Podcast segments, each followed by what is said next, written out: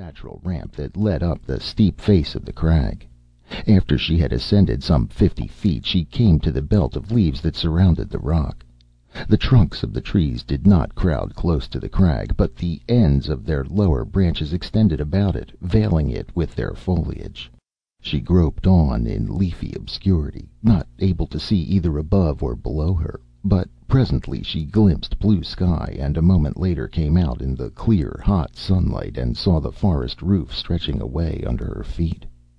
She was standing on a broad shelf, which was about even with the treetops, and from it rose a spire-like jut that was the ultimate peak of the crag she had climbed. But something else caught her attention at the moment.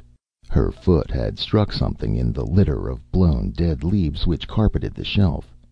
She kicked them aside and looked down on the skeleton of a man. She ran an experienced eye over the bleached frame, but saw no broken bones nor any sign of violence. The man must have died a natural death, though why he should have climbed a tall crag to die she could not imagine. She scrambled up to the summit of the spire and looked toward the horizon. The forest roof, which looked like a floor from her vantage point, was just as impenetrable as from below. She could not even see the pool by which she had left her horse.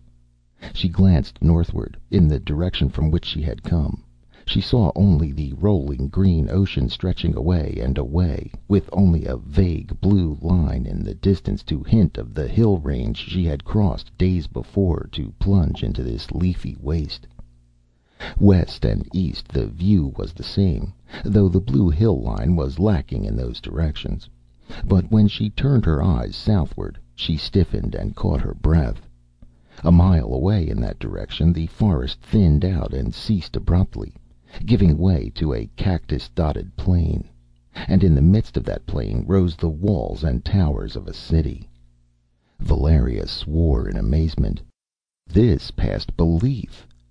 She would not have been surprised to sight human habitations of another sort, the beehive-shaped huts of the black people, or the cliff-dwellings of the mysterious brown race which legends declared inhabited in some country of this unexplored region.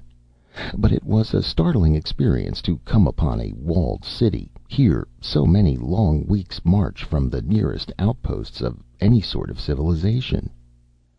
Her hands tiring from clinging to the spire-like pinnacle, she let herself down on the shelf, frowning in indecision.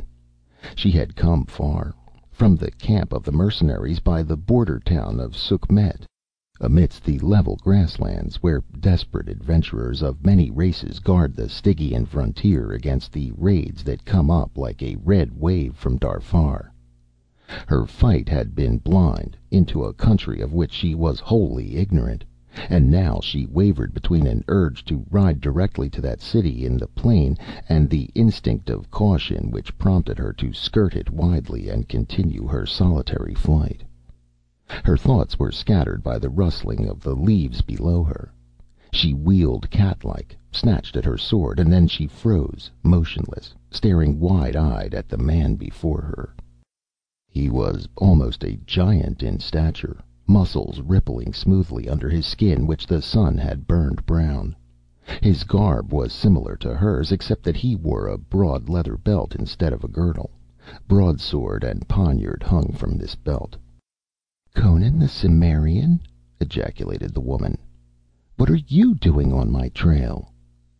He grinned hardly, and his fierce blue eyes burned with a light any woman could understand as they ran over her magnificent figure, lingering on the swell of her splendid breasts beneath the light shirt, and the clear white flesh displayed between breeches and boot-tops.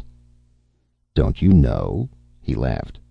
"Haven't I made my admiration for you plain ever since I first saw you?" "A stallion could have made it no plainer," she answered disdainfully. "But I never expected to encounter you so far from the ale-barrels and meat-pots of Sukhmet. Did you really follow me from Zarallo's camp, or were you whipped forth for a rogue?" He laughed at her insolence and flexed his mighty biceps. "You know Zarallo didn't have enough knaves to whip me out of camp," he grinned. "Of course I followed you. Lucky thing for you, too, wench. When you knifed that Stygian officer, you forfeited Zarallo's favor and protection, and you outlawed yourself with the Stygians.